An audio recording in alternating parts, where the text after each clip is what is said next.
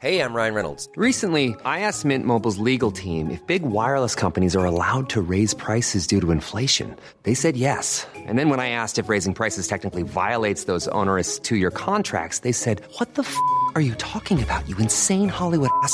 F- So to recap, we're cutting the price of Mint Unlimited from $30 a month to just $15 a month. Give it a try at mintmobile.com slash switch. $45 upfront for three months plus taxes and fees. Promo rate for new customers for limited time. Unlimited more than 40 gigabytes per month. Slows. Full terms at mintmobile.com.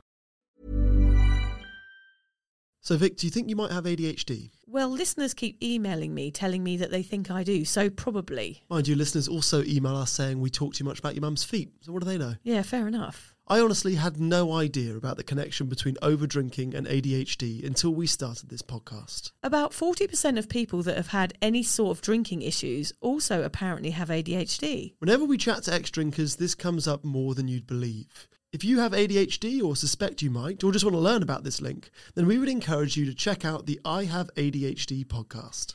It's the place where adults with ADHD find research based information, validation, and tons of support. This is the best way to feel less alone and hear some of the answers to the questions you've been sitting with for too long.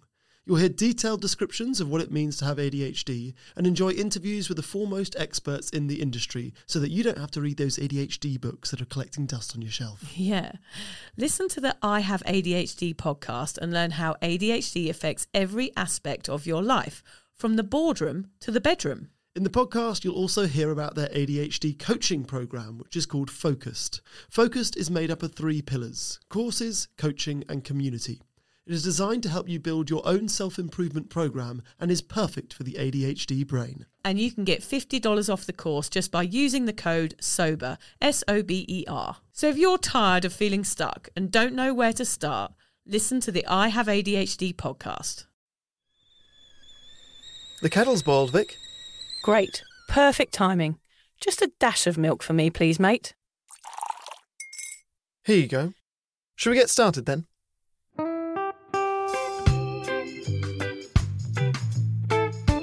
Have you ever woken up on a Sunday morning and said, I'm never drinking again, and then found yourself waving 50 bucks at a barman by happy hour?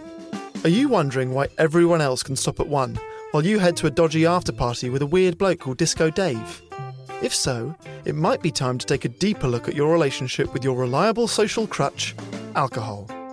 On each episode, we'll investigate our own dysfunctional dealings with booze and find out if it's possible to stop this deeply ingrained habit before things get too messy. Yep, we're going to open up a shame shed of humiliating drinking stories to help you understand why waking up from a booze coma each weekend with a kebab sticking out of your top pocket might actually be negatively impacting your health.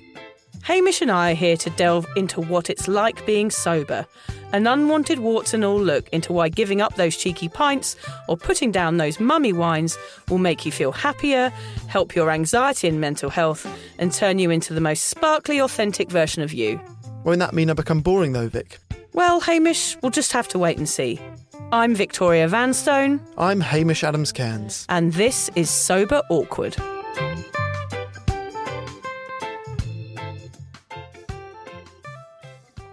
Vic, I'm a bit worried. Why is that? Have you heard from Alan? No, nothing. Doesn't feel right. I know. I hope he's not in jail. Is he meant to be back by now? I think so. Right. Yeah, we're hoping he's got to build us another sound booth, haven't we? We've got to get back to at least to do that. Don't No. die, Alan. You need to build us a new sound booth. He's probably ignoring my text messages because I'm like, "Are you all right? Where are you? You Where's all my booth? Where's my booth?" Where's my booth? Hurry up!"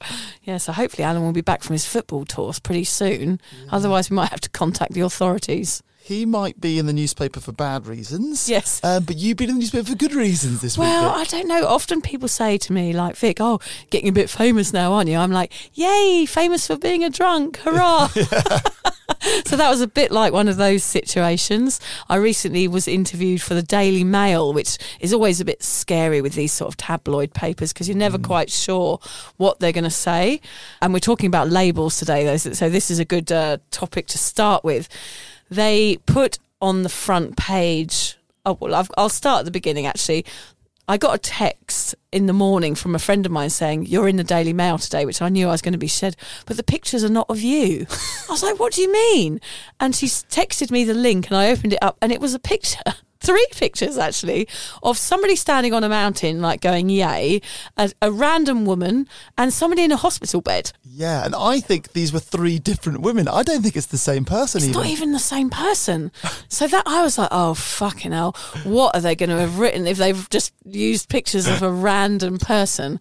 And one of the things I said to the journo was, look, this is not a rock bottom story. There is no drama here. Mm. Sometimes there is no drama in over drinking. It's just somebody in their bedroom sitting with their finger on their pulse, wondering if they're going to die. There's no big, you know, vomiting on a room Yeah. full of people and making a fool out of yourself. Sometimes it can be quite a private thing, especially if you're just sober curious and it hasn't got extreme and you're just questioning your alcohol.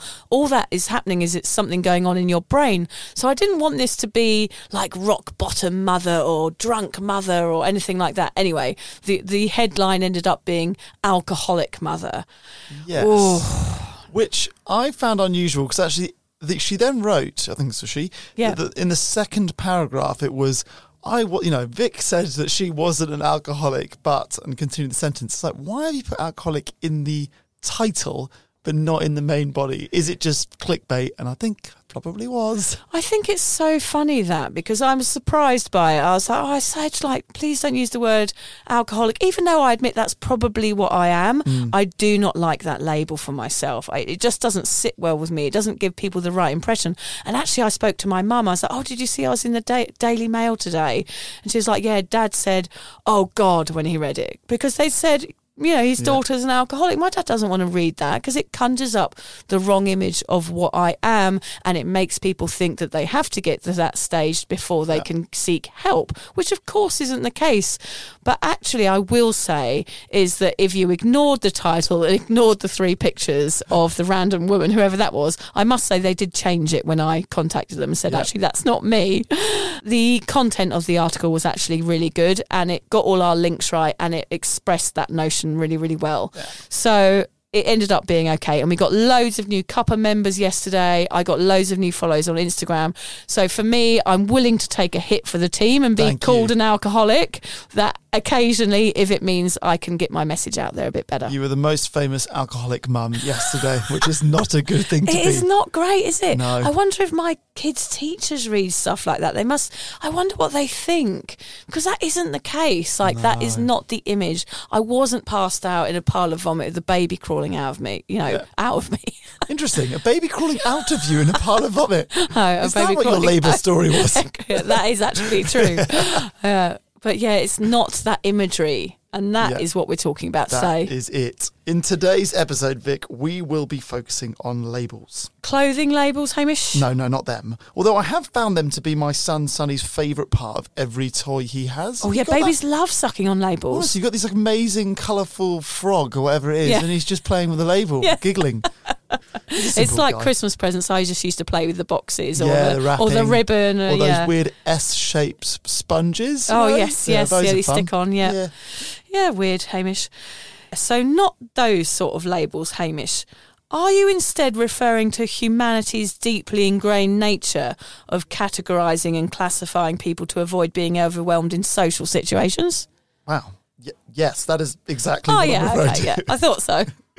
Over the course of this week's episode, we want to take a deep look into what labels are, why we use them, and how they might positively or negatively impact you in your sobriety. It might come as a surprise to you that not all labels are necessarily bad.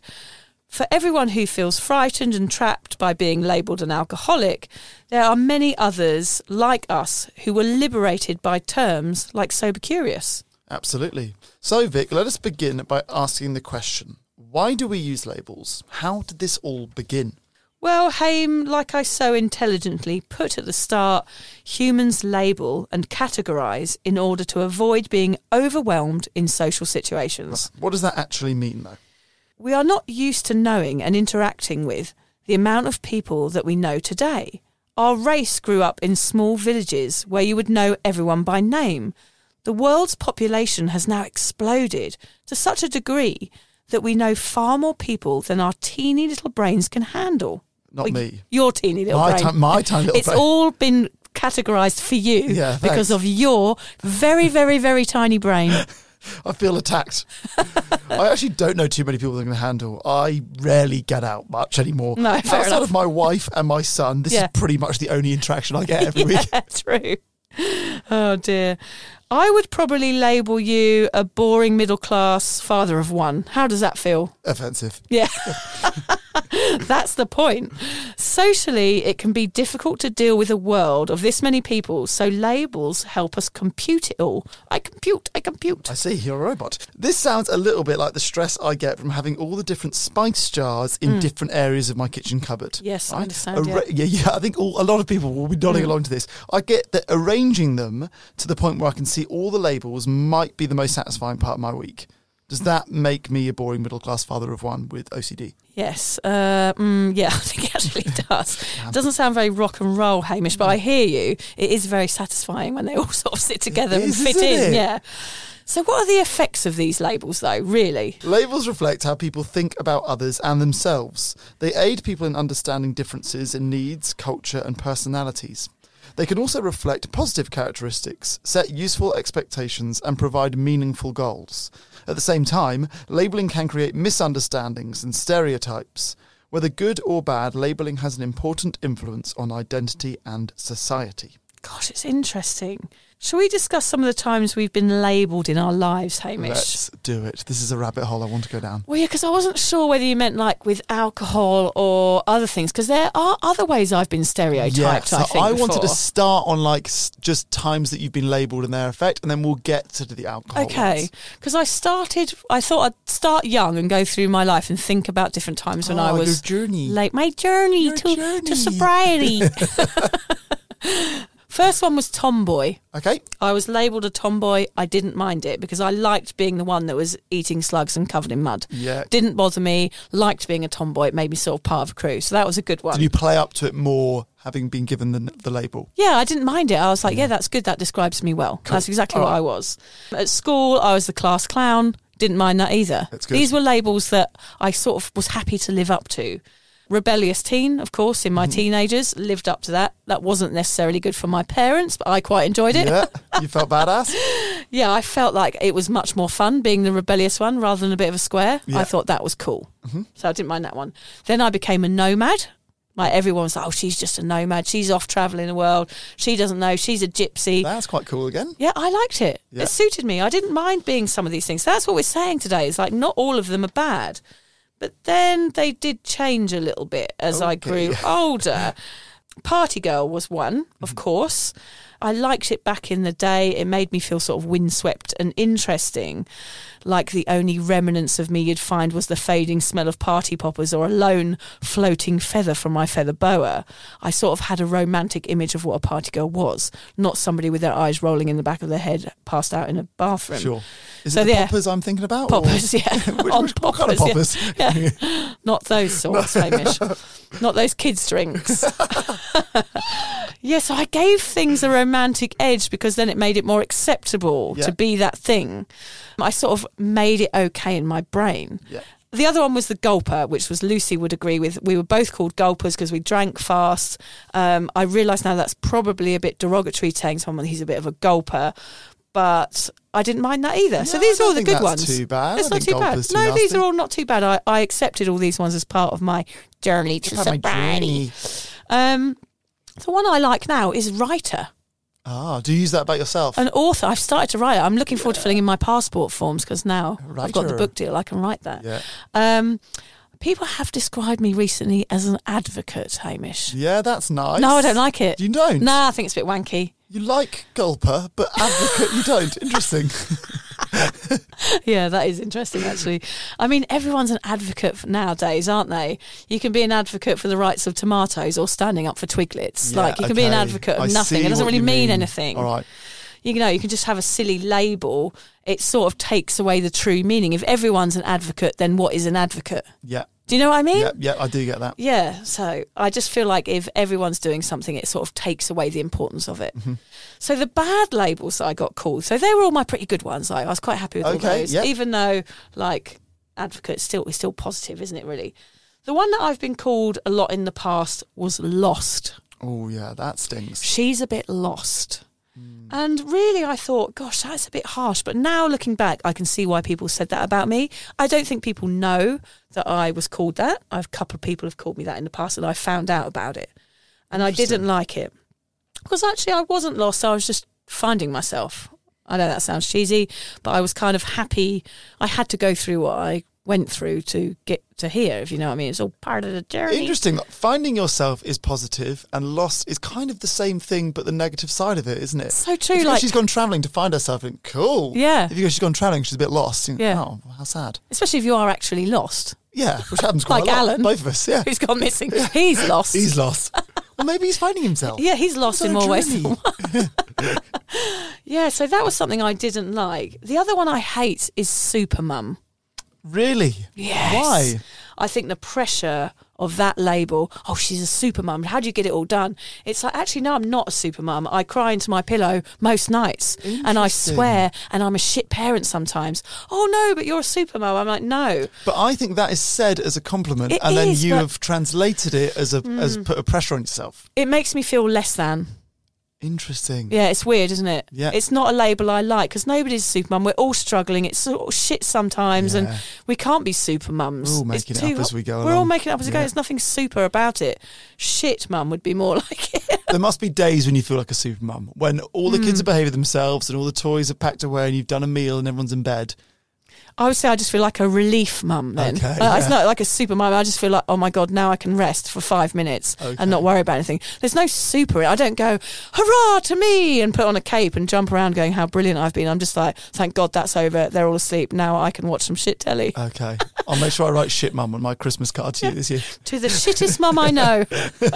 Merry Christmas. No pressure. We'll live up to the shit mum. It's very easy life. So funny. I I'm surprised how many of these I came up with, aren't you? There's a lot of them. Bubbly. People say, oh, she's a bit bubbly. You don't like that? No. Again, I think, it means positive. tubby and jolly. Yeah, jolly. Jolly and tubby. No, tubby is you've made up. Oh, she's a bit bubbly. and depend- No, it's got nothing to do with that. Uh, this is my weird interpretation Bubbly of things. Bubbly is energetic, fun. Okay, well, slag bag was the next one. Slag bag is bad. Okay, there's there's no positive spin on slag bag. Somebody called me a slag bag once when I snogged her boyfriend. I also got called a slapper and a tart once, but that was by some real mad girl who was trying to fight me. Yeah, so that wasn't a good one. And then it comes to the booze ones, which we're going to talk about, which were things like alcoholic, binge drinker, booze bag, problem drinker, pisshead, anything that gave anyone the wrong Im- image of me. Yeah. I like to keep it light. I think that's what I've discovered. Mm. If I keep the labels light, I get to hide from the seriousness of them. Did you like any of the booze ones? Pisshead, I didn't mind. Yeah, was there kind of like a pride in like funny, like funny. As long as it kept funny. I was like, oh, this is funny. Oh, she's a bit of a pisshead. She's a booze bag. Ha ha ha ha. and a bit what am I like? you Yeah, know? and they're just words, but yet still, if someone said, "Oh, she's a bit of an alcoholic," ha, ha, ha, I'd be like, "Shut the fuck up." True. Yeah, Did you feel like you play? You know, once someone calls you a pisshead, do you feel like you wanted to drink in front of that person to live up to the name? yeah, for sure. Like, look at me, what a good time girl. Look what a laugh I am. Interesting. Yes, and that label can cause you to probably drink more. I would say. God, you've had quite the journey with labels. I have had the journey with labels. Mine are the journey with the labels. Mine are less interested in that. I'm, Come on. I'm, I'm on this podcast as a normal drinker. yeah, that is your label. which part of me likes because I think it's cool that you can give up boozing if you don't have a problem with it. Yeah. Part of me doesn't like the word normal in any Yeah, no. Normal is difficult to, to separate from boring. Mm-hmm. So normal sounds a bit boring. So I don't love that one. But I- I'm sort of. I see both sides of the coin on the normal drinker label that I've got for this podcast. Yeah.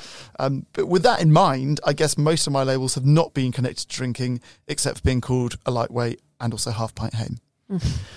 Neither of which are great. Although half pint is quite fun because we've got lots of photos of me with a half pint next to people with a full pint. Oh. And that's always a funny photo. That is a funny Yeah. photo. Uh, but I would just say, well, they've just got really big hands. Where it's got that, uh, like oh, my oh, yes, drink. it's real size. Yeah, yeah, yeah. Lightweight isn't a great one though, because basically what you're saying with lightweight, I used to call people lightweights all the time.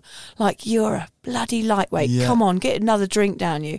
And actually, it's really it's like bullying behaviour.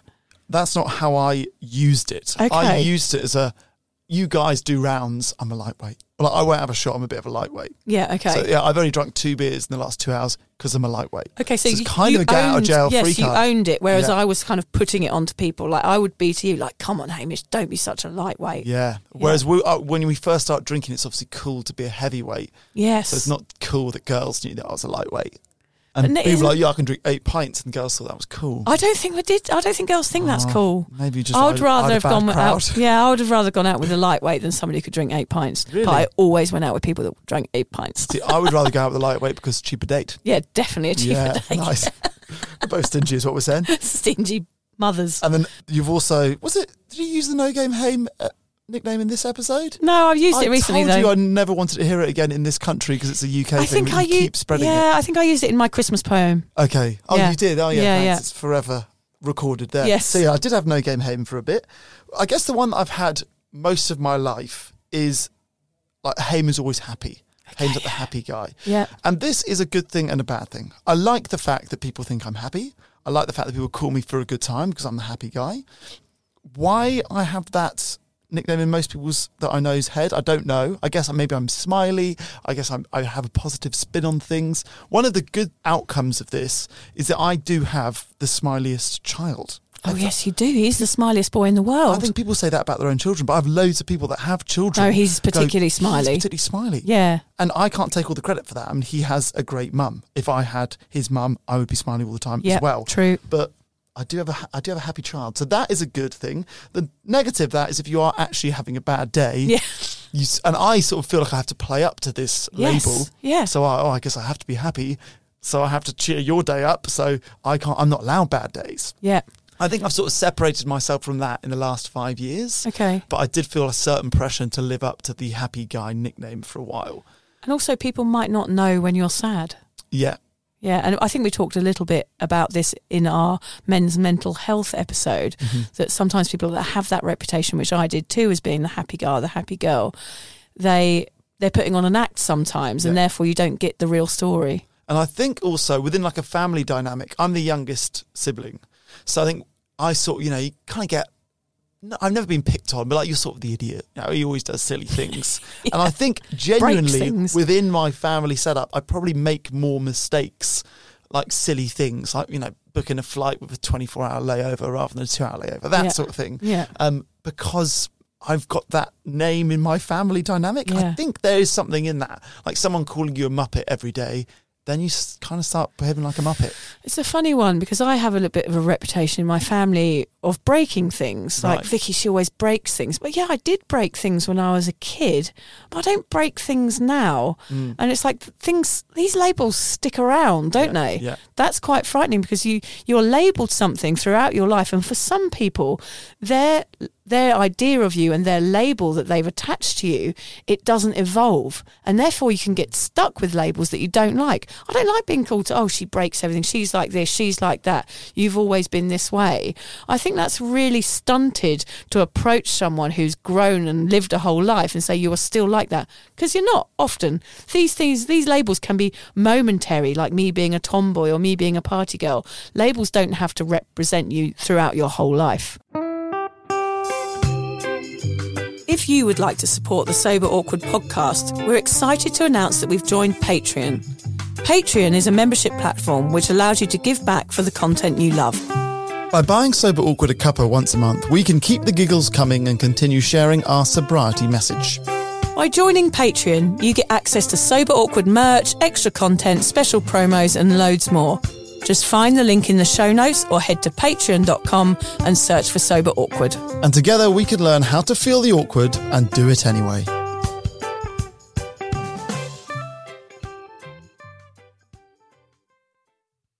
So let's discuss some of the labels you might face either in your drinking years or in your sobriety. All right, we'll start with those associated with drinking. I know that Vic's mentioned a few that she had already, and then we'll make our way along the journey to sobriety. Yeah. Okay? So, where are we going to start, Hamish? Well, we've we mentioned alcoholic, which Yeah. we'll focus on a little bit more in more detail in a second. Okay. that's always a big one to start with. Yep. And then there's problem drinker. Yeah, which you've sort of used as your thing. You sort of wedded yourself to problem drinking. Yeah. I guess is a more forgiving way, like a like an alternative to alcoholic. Problem Yes. drink is a step down and much kinder, right? Definitely. I would say I was a problem drinker. I was somebody that couldn't stop once she started, and that was a problem because it made me unwell. So that makes sense to me. Yeah. And I don't mind that language. Mm-hmm. Because I think also the word alcoholic, it reminds me of anonymous and being alcoholic and being anonymous, Yes. which of course is, I don't want to associate with that brand or with that label because I'm not about being anonymous. I'm about you talking about your sobriety and putting it out there and being open about it. I'm not about it being kept behind closed doors and it being a secret. So both of those words don't resonate with me. And that's why I choose a different label. Is the opposite of anonymous nimbus. Yeah. We want to be nimbus in, our, in our sobriety. Anonymous. Yes. Um, another obviously negative word, along with alcoholic, is addict. Addicts, Mm. addicts filthy. Addict's a dirty one. Yeah, that's what the people think, isn't it? That Yeah. uh, I wonder what the definition of an addict is. Like, I'd like to look that up. Actually, I might have a look at that. But it's just somebody that can't stop doing something, and really, the the definition isn't that bad. But when you hear that word, it conjures up an image of somebody on heroin um, behind a 7-Eleven jacking up with a needle. It's not. It's not true. It's belittling, isn't it? It is if you were called an addict, you'd Yeah. feel very small, I think. and it makes you sound like people are addicts all their lives. You, they may have had an addiction at some point, but they're still an addict no hmm. matter what. And to have that label throughout your life once you've given something up, I'm not sure that's going to be helpful. Hmm. But as we'll find out later in the podcast, sometimes it can be. Yes, that's exactly what you need for some people. Party boy and party girl. Well, I said I didn't mind that back in the day, but now I realise that that party girl probably just needed a cuddle rather than a line of coke. Sure. Yeah. so that party girl was a good image that I had, but actually I was probably suffering a little bit and you shouldn't have given me, you know, that extra gram of speed. You should have taken me to a therapist. Cuddles, not Coke, could be our, our slogan for the new series. I love it. Cuddles, not coke. Cuddles, not Coke. We'll go out giving them to. St- we'll, we'll get stickers and we'll go to clubs and we'll give it to the party boys and girls. Yeah. Stickers. Cuddles, not Coke. Cuddles, not Coke. the love final one. The final one isn't a label. I've cheated a little bit. It's more like a a phrase that gets bandied around a lot, which we've talked about in the past, which is at their best after a drink. Oh, that's such a load of rubbish, isn't it? Comes up a lot in like best man speeches. Yeah, yeah. Don't like it a lot. No, no. The other ones are binge drinker and substance abuser. I mean, both of those, it depends. Like binge drinker, I was a binge drinker. Mm. I was happy to say that. I wasn't someone that had one glass of wine a day or a couple of glasses throughout the week. I was someone that saved up my drinking so that I could do all my units in one sitting Yeah. and then recover from that and then go again. So actually, I think binge drinker is quite factual. That was how I drank, and there's no looking outside of that label for me. And I was, I'm happy to be called that. That's what I was. Substance abuser. Alcohol is a substance. Yeah. Abuser. I mean, that puts the onus onto the person that's doing it, and Mm-hmm. it makes it their responsibility. It's the same with gambling and that phrase "gamble responsibly." Abuser it, all- it all puts it onto the person which i find is very very heavy and very shameful and it makes it like it's your fault. Whereas of course everything in gambling is designed to make you gamble. It's not your fault. It's the bloody corporate companies making you do it. So all of those things that make it your fault and it's like pointing the finger i don't like those. Surprisingly, these can have both positive and negative effects on those they are aimed at.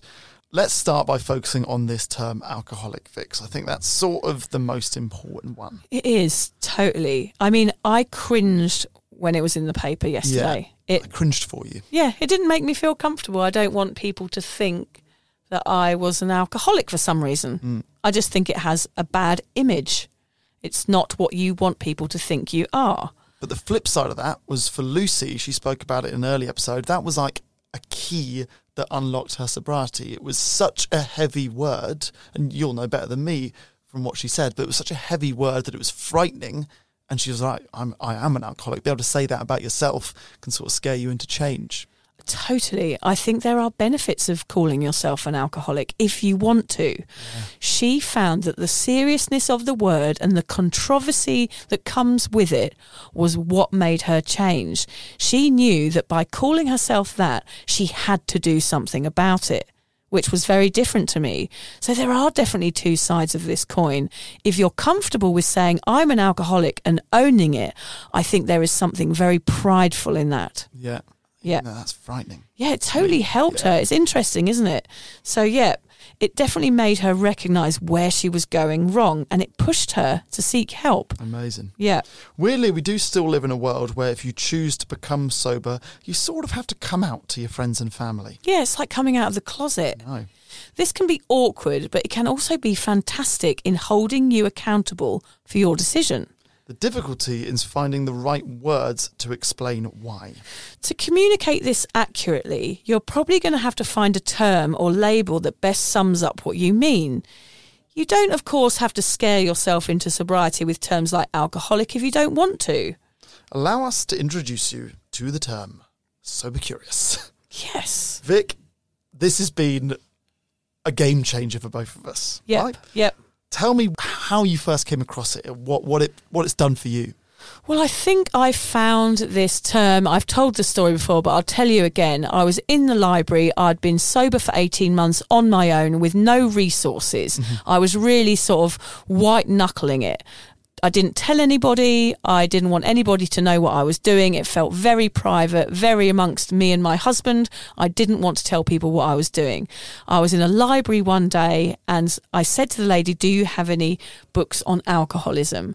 And she handed me a book by Ruby Warrington called Sober Curious. Mm-hmm. And I read the title. I was like, oh my God, that is me. Somebody who laid in bed and questioned their alcohol intake. Yeah. It didn't feel awkward. It didn't feel heavy. It felt like the the clouds were parting and some like God hand had sort of come down out of the sky and took my hand and gone, this is going to be okay. That's how massive that term was for me. So I appreciate Ruby Warrington. I, I don't know whether she coined that or whether she's labelled that as, as her term, mm. but I don't care. Whoever whoever made that term up is is like a god to me, I'd say, because that helped me understand who I was, and not only that, it gave me access to a community that I didn't even know existed.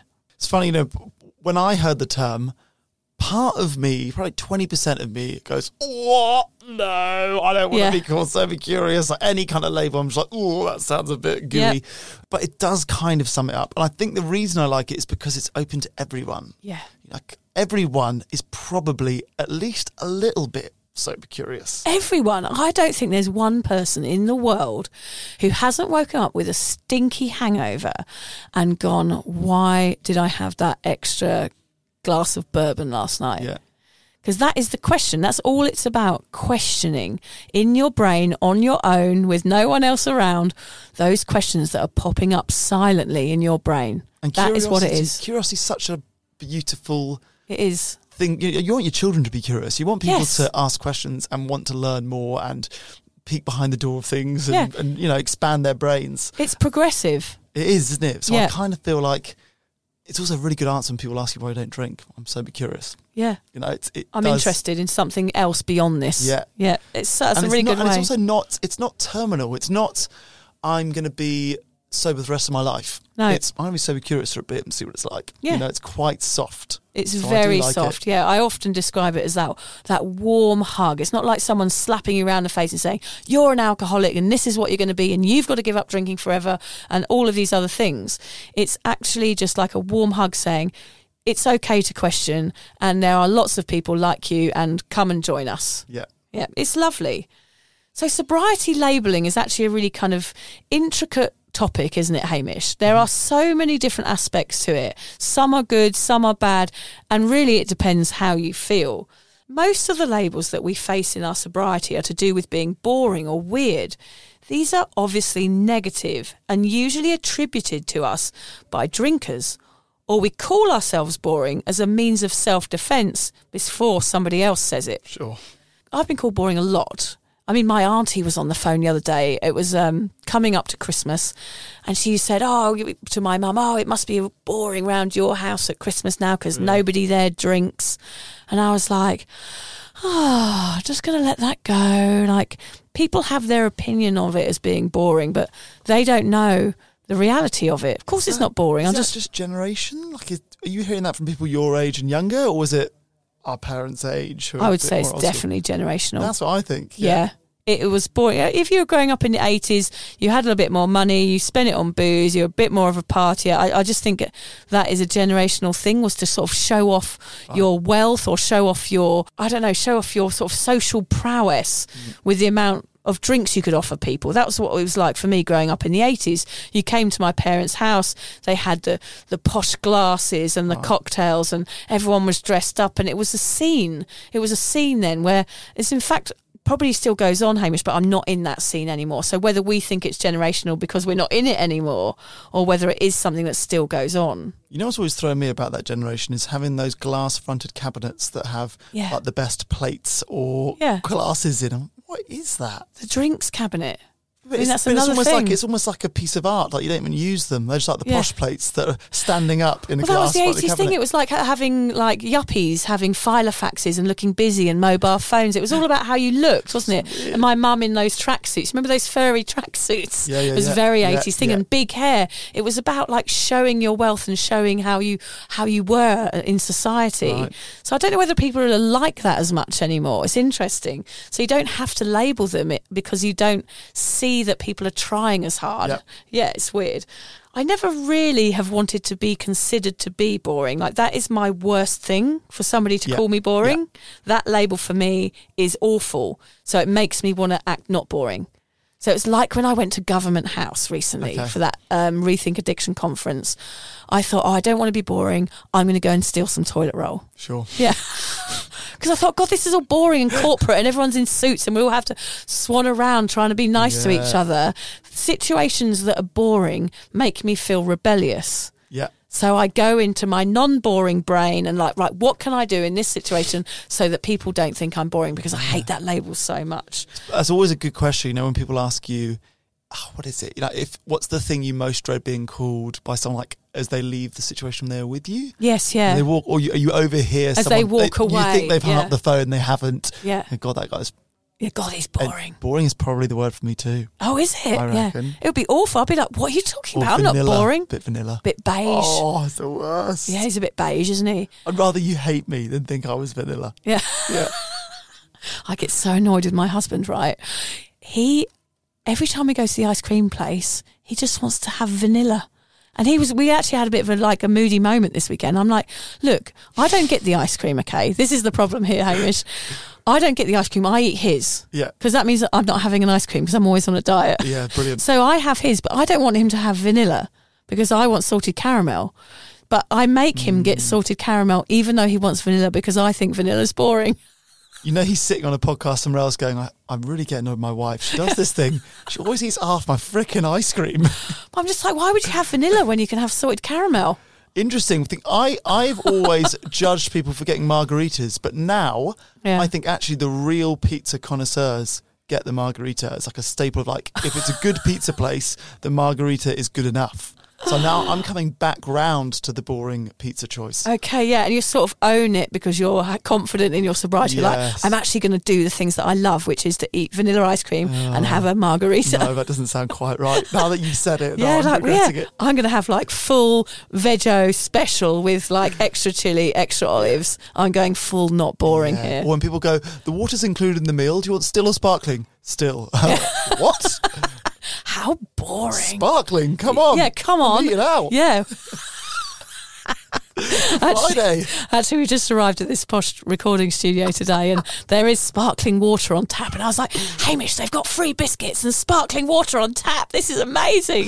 It's true. Spot could the boring tell- sober you could tell people. it was like our first time here. Yeah. Everyone else is playing it cool. We're like, look, they've got free cookies.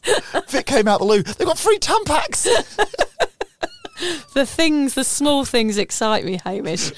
So, yeah, I realise now that I was really scared of being boring in my drinking days. Mm. But then I realise again that actually the fear of being boring affected my mental health in the end. Wow. I was so scared of being boring that I drank myself into oblivion, which actually made me unwell, which is ridiculous and irrational, isn't it? Mm. But it was all about how I came across to other people in the end. So I didn't care as long as they didn't think I was boring. But I realised now that was a total waste of my time and my energy and my health. yeah. And actually, maybe at your core, you were a little bit boring and you wanted to Yes. act out just to sort of cover that truth in you. Yeah. I'll just be fun and crazy all the time so people never see that side of me. And it's something that people say all the time to me is, are you boring? Isn't it boring? And I'm going, well, what is boring? Yeah. Is boring contentment? Is boring peace? Is boring being able to sit on your own and have a nice time? Is boring doing Scrabble and Wordle and watching your favourite show or reading a book? Like, what is boring? I embrace the boring. Boring is cool Mm-hmm. nowadays. Interesting. Yeah, be boring. Come and be boring with me. yeah, yeah, yeah. It is the best. It is an interesting insight, isn't it? What is Yeah. boring? I guess Yeah. I don't know what boring is. If you're I'm happy, bored. When my kids happy, say, does it really yeah. matter? Well, I say to my kids, they say I'm bored. I'm like, brilliant. Like being bored. I mean, you've got nothing to do. How lovely. Yeah, yeah. What luxury? Yeah, what a luxury. Yeah. We'll run around like headless chickens all day, getting work done and dinners and all this other stuff. If you're bored, enjoy that moment. Yeah. Just soak it up. See, I've got a slightly different relationship with boring. I, Hmm. I back myself to be one of the least boring people in the room. Yeah. I know that I'm not boring. So actually, you are not boring. I agree. if agree. somebody called me boring, I don't think it would. I, I think part of me thinks, yeah, it's the thing I'd, I'd least like to be called. Part of me thinks, I know I'm not, so it wouldn't hurt. Yes, but would you physically attack someone if you if they said that? I'd be like, "What the fuck are you talking about?" And I'd attack them probably. I don't think I would g- go to violence. Oh, okay, I would. I think I'd be like, well, you, you're an idiot, or maybe you just not, you don't understand me, you, or like you don't know me. You don't at know all. me, yeah. So Yeah. that is worse reflection on you for jumping to conclusions. Yep, so rather true. than getting to know me. It's perhaps important to remember that although words can hurt, they can also encourage, or they can be totally ignored. Although this seems really hard for many of us, fundamentally, we are social beings who are concerned with what others think or say about us. Exactly what you were just saying, Hamish, with that boring thing. I know. But if we choose to instead focus on our actions rather than our words, then everything we've said earlier in this episode actually becomes defunct. Yeah. That's what we're doing. This this part of the podcast is us saying, ignore everything we just said before Yeah. and just stop caring what people say and think. Yeah, that is so true. Yeah. Yeah, because that's where the labels matter, isn't Yeah. it? I've often said that the least interesting thing about going sober is giving up alcohol, and that is true. What it really does, it gives you an opportunity to grow and strengthen as a person, and no longer caring what people think or say about you is precisely one of these opportunities. No labels at all. Other than getting to the point where you can ignore labels or at least tune out the negative ones, how else can we approach labels in a way that will help us in our sobriety? You just need to find a label that works for you, Hamish. Use one as much as you can that you like. If it feels good, stick with it. Yeah. Or just prove the label is wrong. Yeah, or change it if you need to. Like we are saying growing up, they all change. They're like fluid, aren't they? Yeah. If you want to be an uh, alcoholic one day and a sober curious person the next, well, who gives a fuck? True. Yeah. If labels are not helpful in you either becoming sober or maintaining your sobriety, focus on the million other reasons you have chosen this sober life. Labels are only one tool in your toolbox. Yeah, I think that's a good point, isn't it? You can just find other other reasons. You know, labels can frighten you into it. They can open the door like Sober Curious did to us, or they can play no part in it at all. Yep, doesn't have to play a part at all. Use labels less yourself. True. Do not label people, is what I'm trying to get at. Yeah. Here. The labeling of people can often reflect the one doing the labeling just as much as the person they are labeling. Yes. Use them less in the hope that you break the cycle and improve the world. Humans are a little more complicated than labels allow. Very good, Hamish. That is very true. Yeah, we're not just labels. There's so much more to us. I'm not just an alcoholic. I'm a mother and I'm a, a lover. and, a, and a brother. I'm a brother, a lover, a mother, all those things. Now, Vic, I know you like making up stupid words. Have you got a few new labels for us to add to the list? Ones that the sober curious peeps out there might prefer to alcoholic. Yeah, I've got toilet hugger, ex porcelain worshipper. Yeah, nice. Yep. A previous pisshead or a retired carrot hurler. That's Oh, a good one. I know you really enjoyed writing this. Yes. I did. Yeah. Early wake up warrior, teapot emperor, Yep, sure. Sunday hero, no more pavement pizza princess. you know, I love writing this, Hamish, don't you? this is like your Uh, Christmas of course, come early. yeah, it is. The best one, of course, is the sober awkward superstar. Yeah. Much better than pisshead or blithering bog-eyed booze bandit. Yes. Yeah, so there's a few there for you can pick from. You use sober legend a lot as well. Yes, a legend. Yeah, sober Yeah. legend's nice. Legend is a good word. So, what we're saying today, Hamish, is that labels give us the mental coziness of sticking something into a well ordered little box. They help bring order to our thoughts so that we're able to make sense of our complex existence and hopefully navigate life a little bit more easier. On the flip side, labels dupe us into having a false sense of knowing, flatten our experience of people and their worth, and close ourselves off into a rigid mindset. Labeling can prevent us from seeing the world through fresh eyes. Yeah. By dropping the labels, we make room for the unknown. We are then able to perceive things as they are, moment to moment, rather than reducing everything to a symptom or a diagnosis. By dropping the labels, we're letting go of being in control and making room for life to show up in surprising and mysterious ways. What we're saying is if a label helps you thrive in your sobriety, use it. And if it's uncomfortable, then ditch it. Do what works for you and what feels right in your heart. And don't worry what box others put you in. Isn't that right, Vic? Yes, it is you middle class, big nosed, narcissistic father of one with OCD and overly empathetic tendencies. It is. I do not have OCD. Okay, sorry, but you do. You are a big nosed narcissist. I'll take the rest of it, yeah. Uh, we've got a quote, Hamish, to end on. Yes, so I want to end with a bumper sticker style quote um, that I think sums up the use of labels for good and for bad in one. Okay, so addiction is giving up everything for one thing, recovery is giving up one thing for everything. Oh, I love that one, Hamish. The simpler the better with quotes, isn't Yeah, it? it is so true as well. Like you feel like you're giving up that one thing, but actually concentrate on what you're going to get because what you're going to get is going to be amazing. And you can ditch those labels or keep them or do whatever you want, whatever feels right. It won't matter when you're sober because you realize none of that matters. All that matters is that you're happier. And that's it. Beautifully put. Yeah. We should play music and the Da, background. and we could skip off into the sunset Yeah. in our mankinis Now we're getting into a hot car. We're going to go drive through and sweat balls Yeah. off back to our children. and look sad. Yeah. yeah, that's ah, life. Oh, thanks for listening, everybody. bye bye.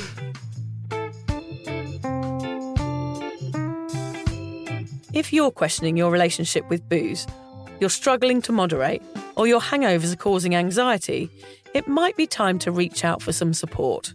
Yeah, just talk to a mate about how you're feeling, contact a local doctor, find an AA or sobriety group. Vic's got one. Yeah, just head to www.cuppa.community. Remember, if you're questioning yourself, it might be time to seek support. Even though this journey can be awkward, it is definitely worth it. And if you've enjoyed the Sober Awkward podcast, don't forget to review it, rate it, and share it with your mates. Do they have to share it with their mates? Yeah, of course they do. I'm not doing this for nothing, Hamish. Bloody hell. How do they share it?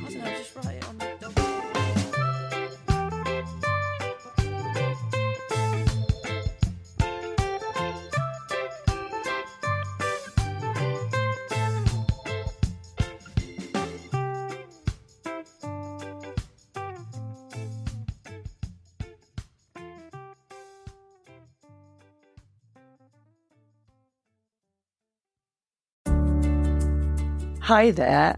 I wanted to tell you about a podcast that I think every single one of you will benefit from. It's called Therapy Works and it's hosted by me, Julia Samuel. I'm a best selling author and psychotherapist.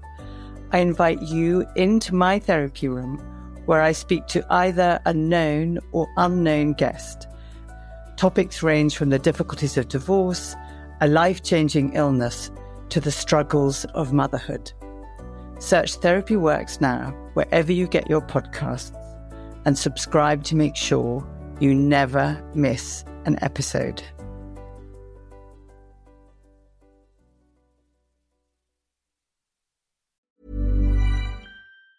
Hey, it's Danny Pellegrino from Everything Iconic. Ready to upgrade your style game without blowing your budget? Check out Quince. They've got all the good stuff shirts and polos, activewear, and fine leather goods, all at 50 to 80% less than other high end brands. And the best part? They're all about safe, ethical, and responsible manufacturing. Get that luxury vibe without the luxury price tag. Hit up quince.com slash upgrade for free shipping and 365 day returns on your next order. That's quince.com slash upgrade. Hold up. What was that? Boring. No flavor. That was as bad as those leftovers you ate all week. Keke Palmer here, and it's time to say hello to something fresh and guilt-free. Hello Fresh. Jazz up dinner with pecan-crusted chicken or garlic butter shrimp scampi. Now that's music to my mouth. Hello Fresh. Let's get this dinner party started. Discover all the delicious possibilities at hellofresh.com. Planning for your next trip? Elevate your travel style with Quince. Quince has all the jet setting essentials you'll want for your next getaway, like European linen, premium luggage options, buttery soft Italian leather bags, and so much more. and is all priced at 50 to 80% less than similar brands. Plus, Quince only works with factories that use safe and ethical manufacturing practices. Pack your bags with high-quality essentials you'll be wearing for vacations to come with Quince. Go to quince.com/pack for free shipping and 365-day returns.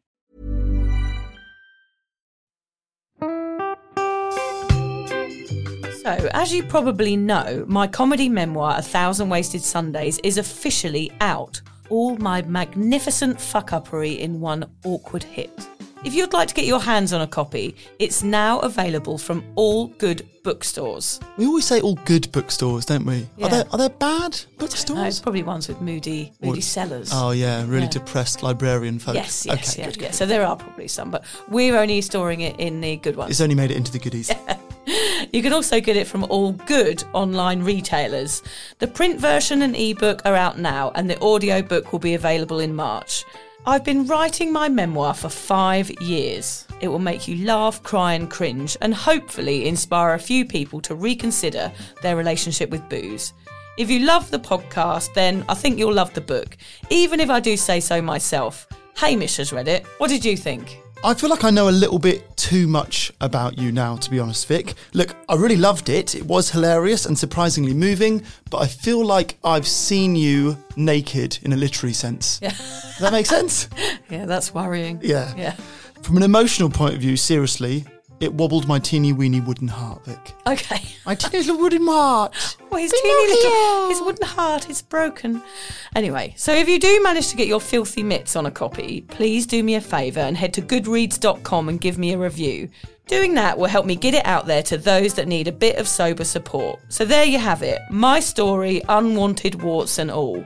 Come and get awkward with me. Not to be too demanding or anything, but seriously, go and buy it. Yeah, now. go and buy it. Go and buy it right now. Yeah, don't just tell your friends, buy it, and then buy your friends one or two. Yeah, yeah. Don't give them a copy. Buy it. Yeah. And you know what? Don't be careful where you store it. If you lose it, you can always buy another yeah, five. buy another one. Yeah.